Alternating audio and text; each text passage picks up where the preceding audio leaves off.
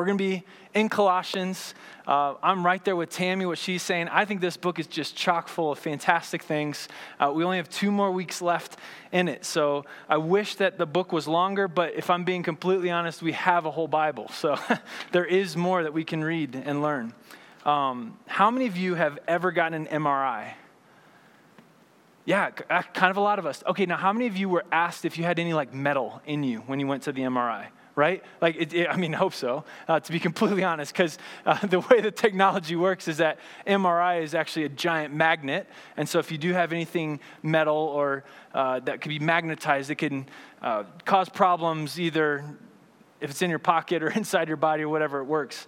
Um, here's, here's why I'm saying that. I don't know if many of you know this, but I didn't always want to be a pastor. In college, I studied chemistry and I worked in a lab, and they had this massive machine called an NMR machine, nuclear magnetic resonance um, a machine. And it's, it's same technology as an MRI. It essentially uh, it like lines up all your molecules in a magnetic way and it allows you to identify uh, things in, in very precise ways that you can't with other tools. Fantastic. I remember when I was, you know, like freshman, sophomore, and I'm walking into this room and they've got this massive machine um, and they said, okay, now be careful do you have any metal on you? We need to like take your cell phones out, take, take everything there, because this is a massive magnet and, and it will pull uh, metal into it. I tried to find a safety guide, but I found uh, this one from Columbia University on their website. It says about their NMR machine.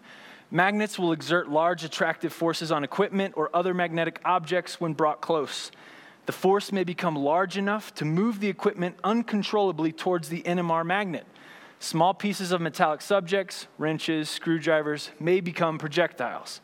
Large equipment, gas cylinders, can cause bodies or limbs to become trapped between the equipment and the magnet. Keep in mind the following the closer to the magnet, the larger the force. The larger the mass, the larger the force. Remember, superconducting magnets are always on.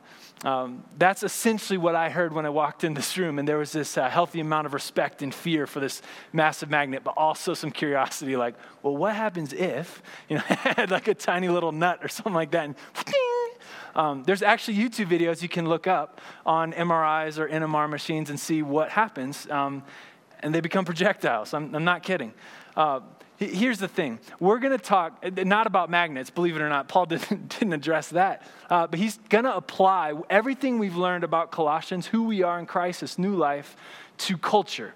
And I view culture as that powerful force in the center of the room that whether we realize it or not, it's pulling us towards it, almost like this magnet where we have to be careful in order to make sure we're not being pulled in ways that we don't want to be pulled, the same way that this safety element talks about uh, with, with the NMR machines. Uh, but Paul, when he's talking about culture, he doesn't talk about how strong culture is.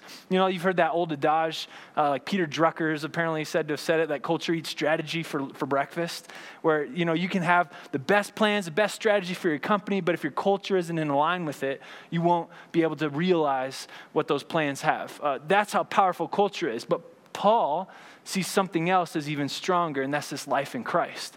Where when we talk about how life in Christ, this new us, this new creation that we've been becoming uh, through Jesus, uh, that actually bends culture toward it. And so we're going to look at practical applications where how do you live this out in your everyday life in cultural, social settings around us? Uh, what does it look like if those things were pulled and, and, and, and shifted towards a life in Christ. All right, we're going to be in Colossians chapter 3.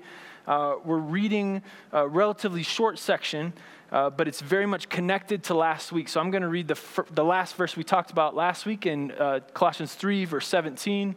Oh, you guys put it up there. And then we're going to go to the first verse in uh, chapter 4. Uh, we'll have it up on the screen or follow along. Along uh, with, your, with your ears or on the Bibles on the tables. All right, so here's Colossians chapter 3, verse 17. And whatever you do, whether in word or deed, do it all in the name of the Lord Jesus, giving thanks to God the Father through him. Wives, submit yourselves to your husbands as is fitting in the Lord. Husbands, love your wives and do not be harsh with them. Children, obey your parents in everything, for this pleases the Lord. Fathers, do not embitter your children or they will become discouraged. Slaves, obey your earthly masters in everything, and do it not only when their eye is on you and to curry their favor, but with sincerity of heart and reverence for the Lord. Whatever you do, work at it with all your heart, as working for the Lord, not for human masters, since you know that you will receive an inheritance from the Lord as a reward. It is the Lord Christ you are serving. Anyone who does wrong will be repaid for their wrongs, and there is no favoritism. Masters, provide your slaves with what is right and fair, because you know that you also have a master in heaven. All right, so that's the practical application of what Paul's been saying. Uh, first, I want you to notice that in Paul's mind, he has not just presented a list of do's and don'ts. We covered this last week. It's not, all right, just be good, you know, because the, the passage right before this talks about, you know, don't do these things rage and anger and lying and slander and, and lust. Uh, and then do these things, right? The compassion, the kindness, humility, gentleness, patience, forgiveness, love. Uh, but, but these are not just mere ethics. He doesn't have in mind that you would just do these things. He's saying you are a brand new person, right? You, you are this new community that's been shaped around Christ. Therefore, your whole life is impacted, right? There's no consideration for Paul for, um, I will follow this religion by showing up to the weekly gathering, right? Or the daily gathering, you know, or, or, or twice a week or whatever it is, as if like I participate in, in segments with Christ. He sees this is your whole life. Like he's going all the way down to, to your marriage, right? I mean, that, that, that, that's, all, that's always, right? You're never not married to, to the person you're married to. You know, this isn't, I go and I show up to church and I, and I follow Jesus, but rather this is a whole life that has now been changed and shaped. And so he's going through examples of what that looks like. Um, one other consideration uh, a famous passage we touched on it last week in colossians 3.11 he says all those things that separate people and culture those things are dissolved in Christ. So, this new community that we've been created in Christ doesn't have the same separators as the world would uh, want to put us in and relate to each other. Okay, well, I have a question, Paul. What happens outside of the church, right? In, in a world that doesn't, that isn't this newly formed person in Christ, do, do, I, like, do those things go away?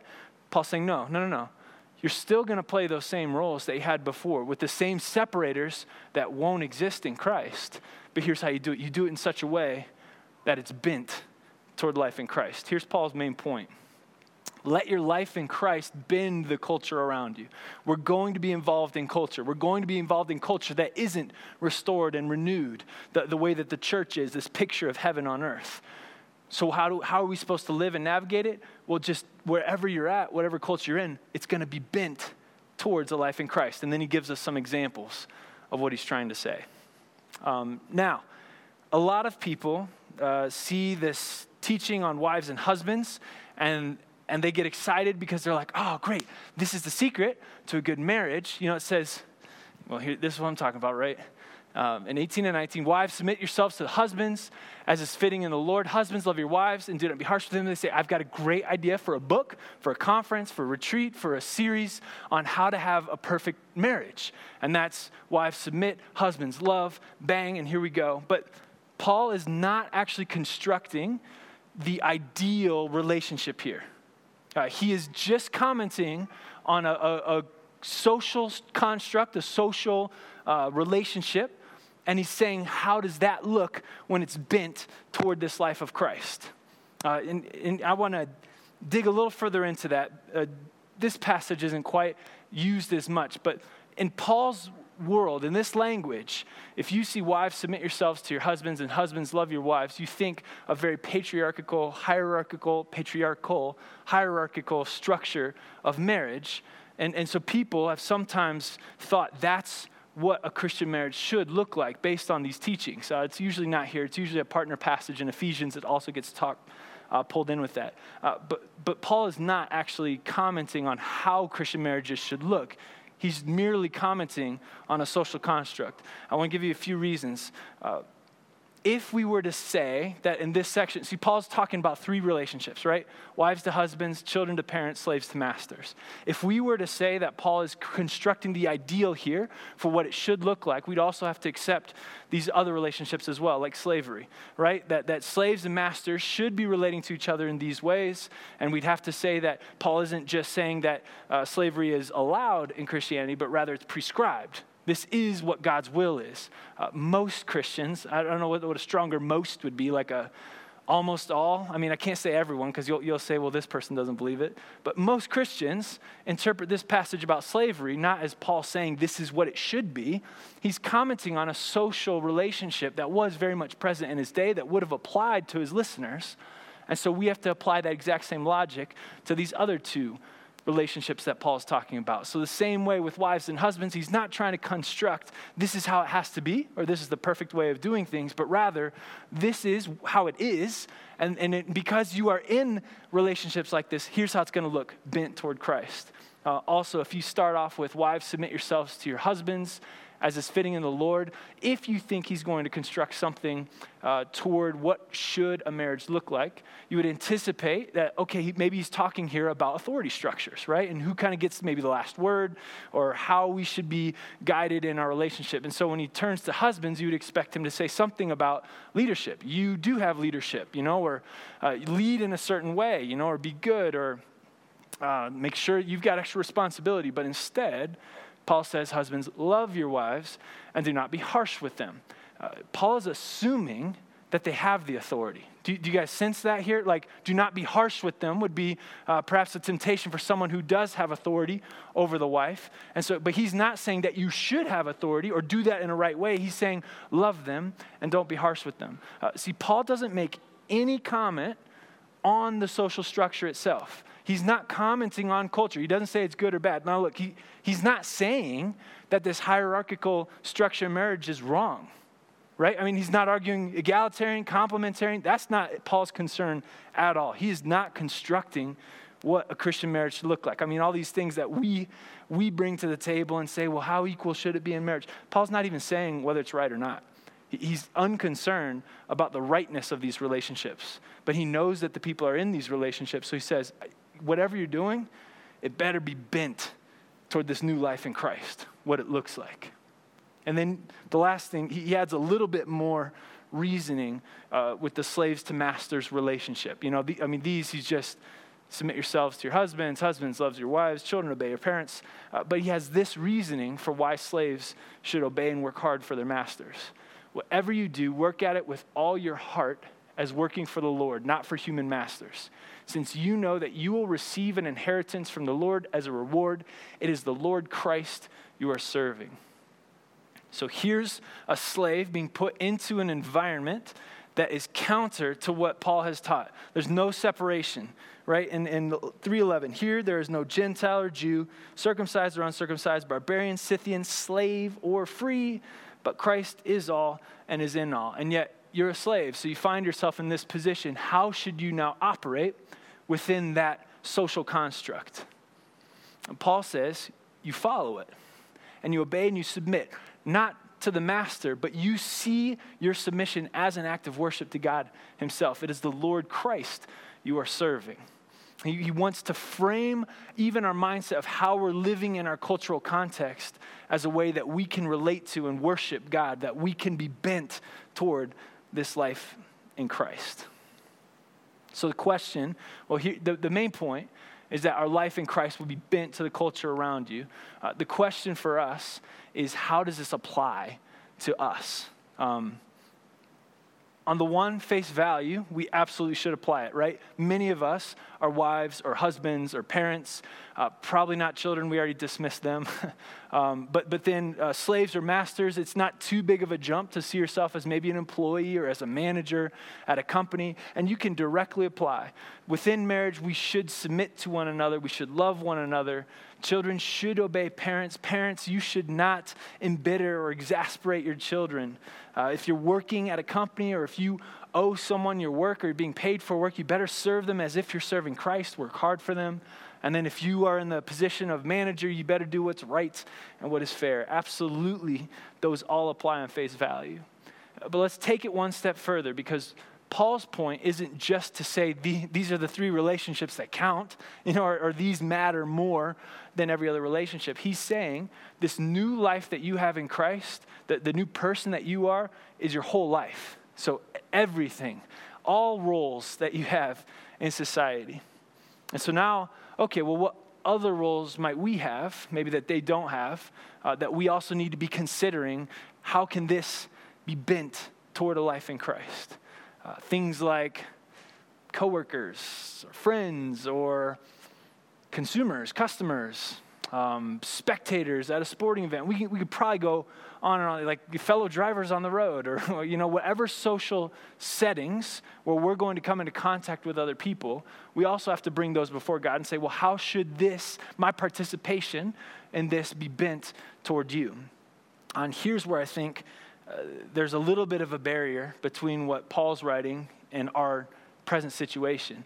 Uh, there were very defined roles you know, the reason that he could say, husbands, wives, do this, you know, slaves, masters, do this, because that the social constructs in that, that world uh, were very well defined. Uh, the roles that we have today are much less defined. Uh, one of the hallmarks of our culture today is that we don't want to have tradition. We don't want to have little boxes that tell us what we're supposed to do. One of our strong values as a culture is, is I do what I want. You know, like uh, only God can judge me, right? Like let, like let me be me and express me as myself.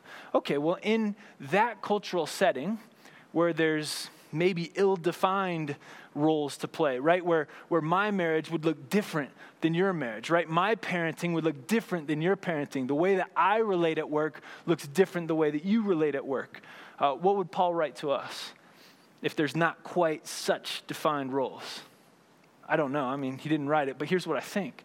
I think he would do the same thing and not comment on culture. Fine, if that's, if that's your culture, do what you want. No one can tell you what to do. No problem, do it. But when you're doing it, make sure that it's bent toward a life in Christ. You know, so, so we don't have to worry about culture throwing away traditional values, whether it's from religion or secular. What we have to worry about is is my participation in the world around me bent, tilted, formed, shaped, influenced, affected by this life in Christ that Paul has just described? We're going to take some time at the end of this to, to think about that exact thing. Uh, but I want to try to take a step forward. So, Paul highlights these three things, these three relationships for a particular reason. Uh, with the wives and husbands, the children and the parents, slaves and the masters, uh, there's a power differential in, in those three uh, different relationships where uh, the male was definitely the head, the parents were definitely the head, the master was definitely the head. And so, what he's saying is very similar to everyone, all three of those people who aren't in power, and all three of those people who were in, in that power position. To the ones who didn't have power, the, the weak member of these relationships, he says, submit, obey, obey, work hard. Uh, language that would accept that this is a part of life and this is what's in front of me. Uh, he doesn't say that we're supposed to throw these away, uh, that we're supposed to even rebel, uh, but rather there's a a quiet submission and acceptance of this role. And in, in what he talked to the slaves, he said to view it as if you're working for the Lord. But to those in power, he, he almost wants to undermine their power, or at least let them know that there's a responsibility that they have. They, they cannot view the other person as anything less than their equal. Husbands, love your wives. Do not be harsh with them, right? Says nothing to what they should be bringing, you know, but, but you've got to love them like as an equal and, and can't be harsh. Parents, or fathers, but it certainly applies to parents.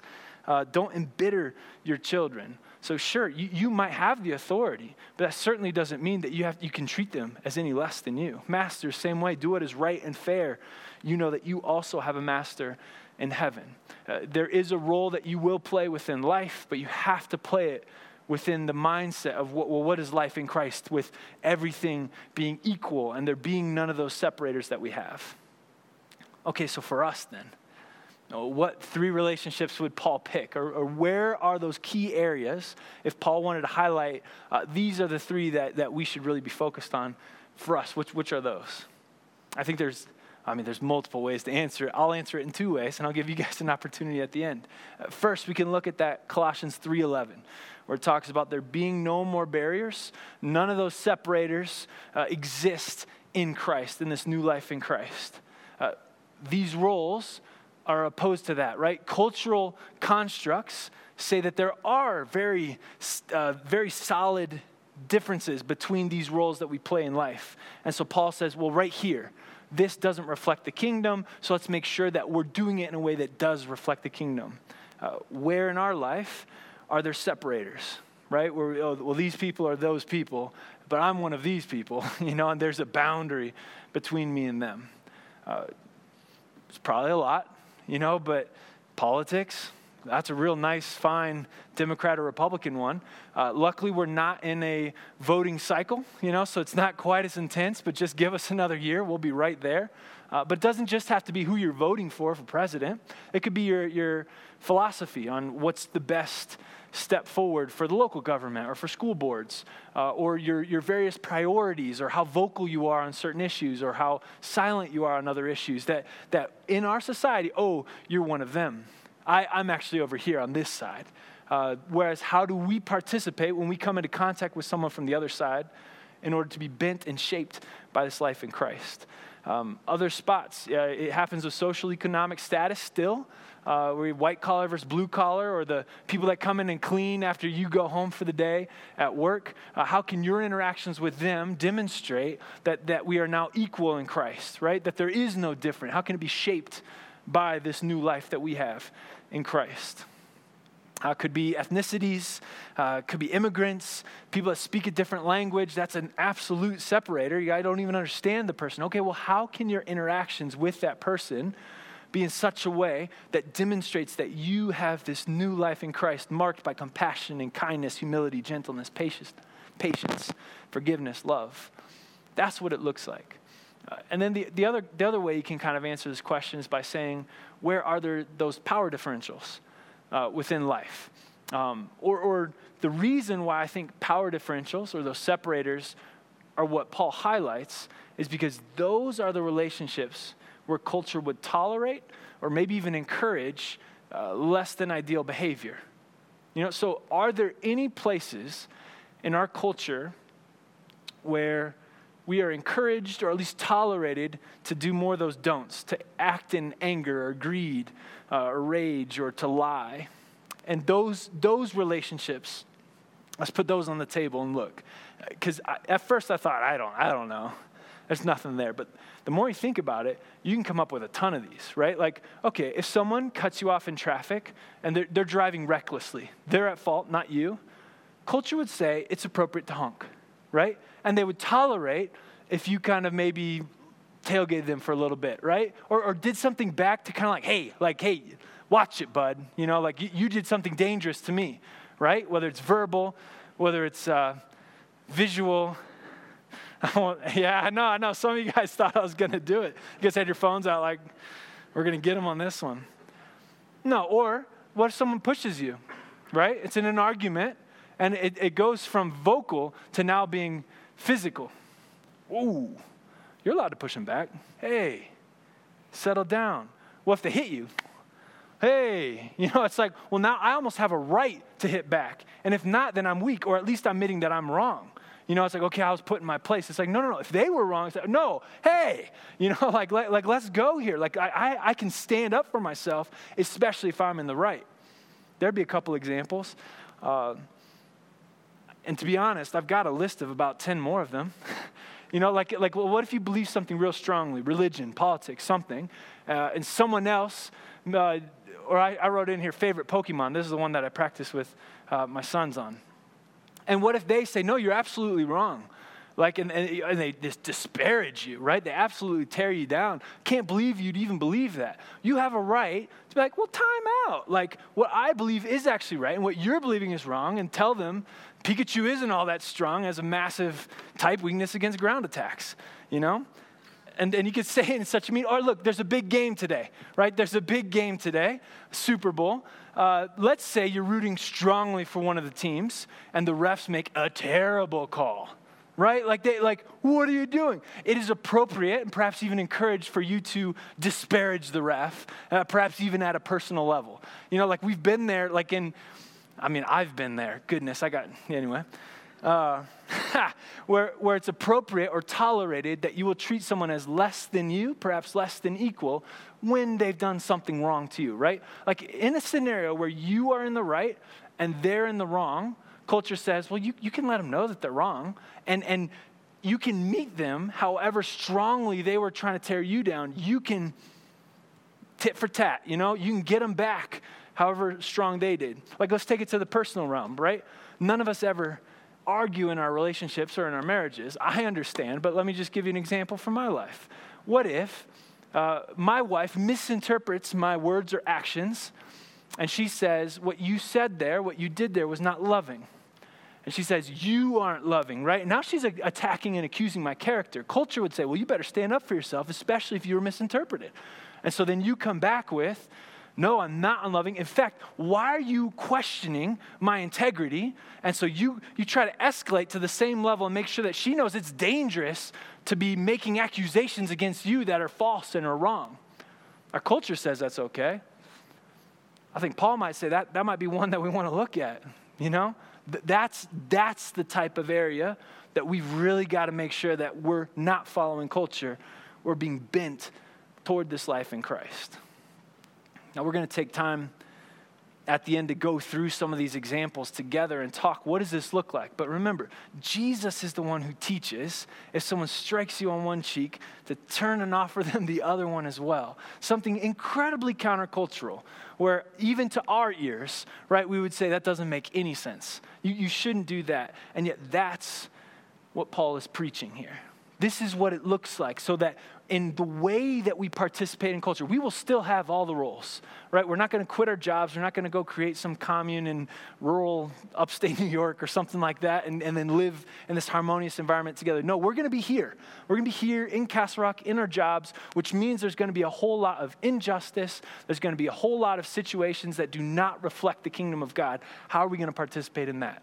Well, we're going to do it in such a way that we're bent toward Christ, where the world sees, man, these people are different because they are stubborn in their desire to bring compassion and kindness and humility and gentleness and patience and forgiveness and love everywhere that we go. And it's that sense that shows the world that there's a different way than just following culture, that that powerful magnet of culture can be overcome by something that's even greater, and it leads to depths of peace and an abundance of life. And that's when we live truly in the life of Christ. All right, would you pray with me this morning? Dear Lord, uh, help us have courage to apply your teaching in Colossians. Uh, we want the peace that you promise. Uh, we want the life that you have. We want to experience this heaven on earth that you have designed for us to enjoy. Uh, help us see how that applies. Show us the roles in our life. Show us the areas uh, where we are hesitant to let your ethic influence and bend how we operate. I pray that you would catch us. I pray that even on little things, that, that you would remind us that when we follow you, it's a whole life following. Um, that you want to make us a new person, not just give us little tips for how we can be a better person, uh, but that you actually are transforming us into what you desire us to be. We want this, Lord. I pray that you be powerful in us and break through our, our barriers or our defenses where we don't want this to, to affect the areas of our life that we want to hold for ourselves.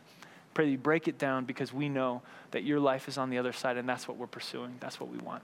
We pray these things, Lord, in your Son's name. Amen. All right, here's the questions, and we do have some good time to, to ask them. What roles do you have in life? All of them. Just what, what are we talking about here from the same framework of Colossians 3? In what situations might our culture tolerate treating others poorly? Uh, come with some other ones. Where is there that temptation to perhaps not follow this ethic um, that Paul's preaching? And then lastly, how should life in Christ bend your cultural roles. Take those examples from the question one and two and say, what should it now then look like? You know, if culture is saying maybe it's okay to go over here, what would it look like if we respond with this radical compassion, gentleness, patience, love, forgiveness? Uh, let's talk about these uh, among the tables. So gather around those or gather with your neighbors. Uh, we'll take about 10 minutes. Um, I ask you to be bold and to talk about your life, not about life in general uh, or other people. Um, try, to, try to respond. Here's where I see a role for myself. The, the, the payout from this passage is our ability to apply it to our own life and allow God to speak into our own lives. So let's take some time. I'll come back up and I'll dismiss us in a few minutes. All right. Hope you guys are having great conversations. Please feel free to stay and continue or wrap up whatever conversation you're having. Stay as long as you'd like, but I'll dismiss you guys here if you guys also have things to jump off to. Uh, as you go this week, be aware of how you're participating in culture and let your life in Christ bend your relationships with everyone you come into. Go this week in the peace of Jesus Christ.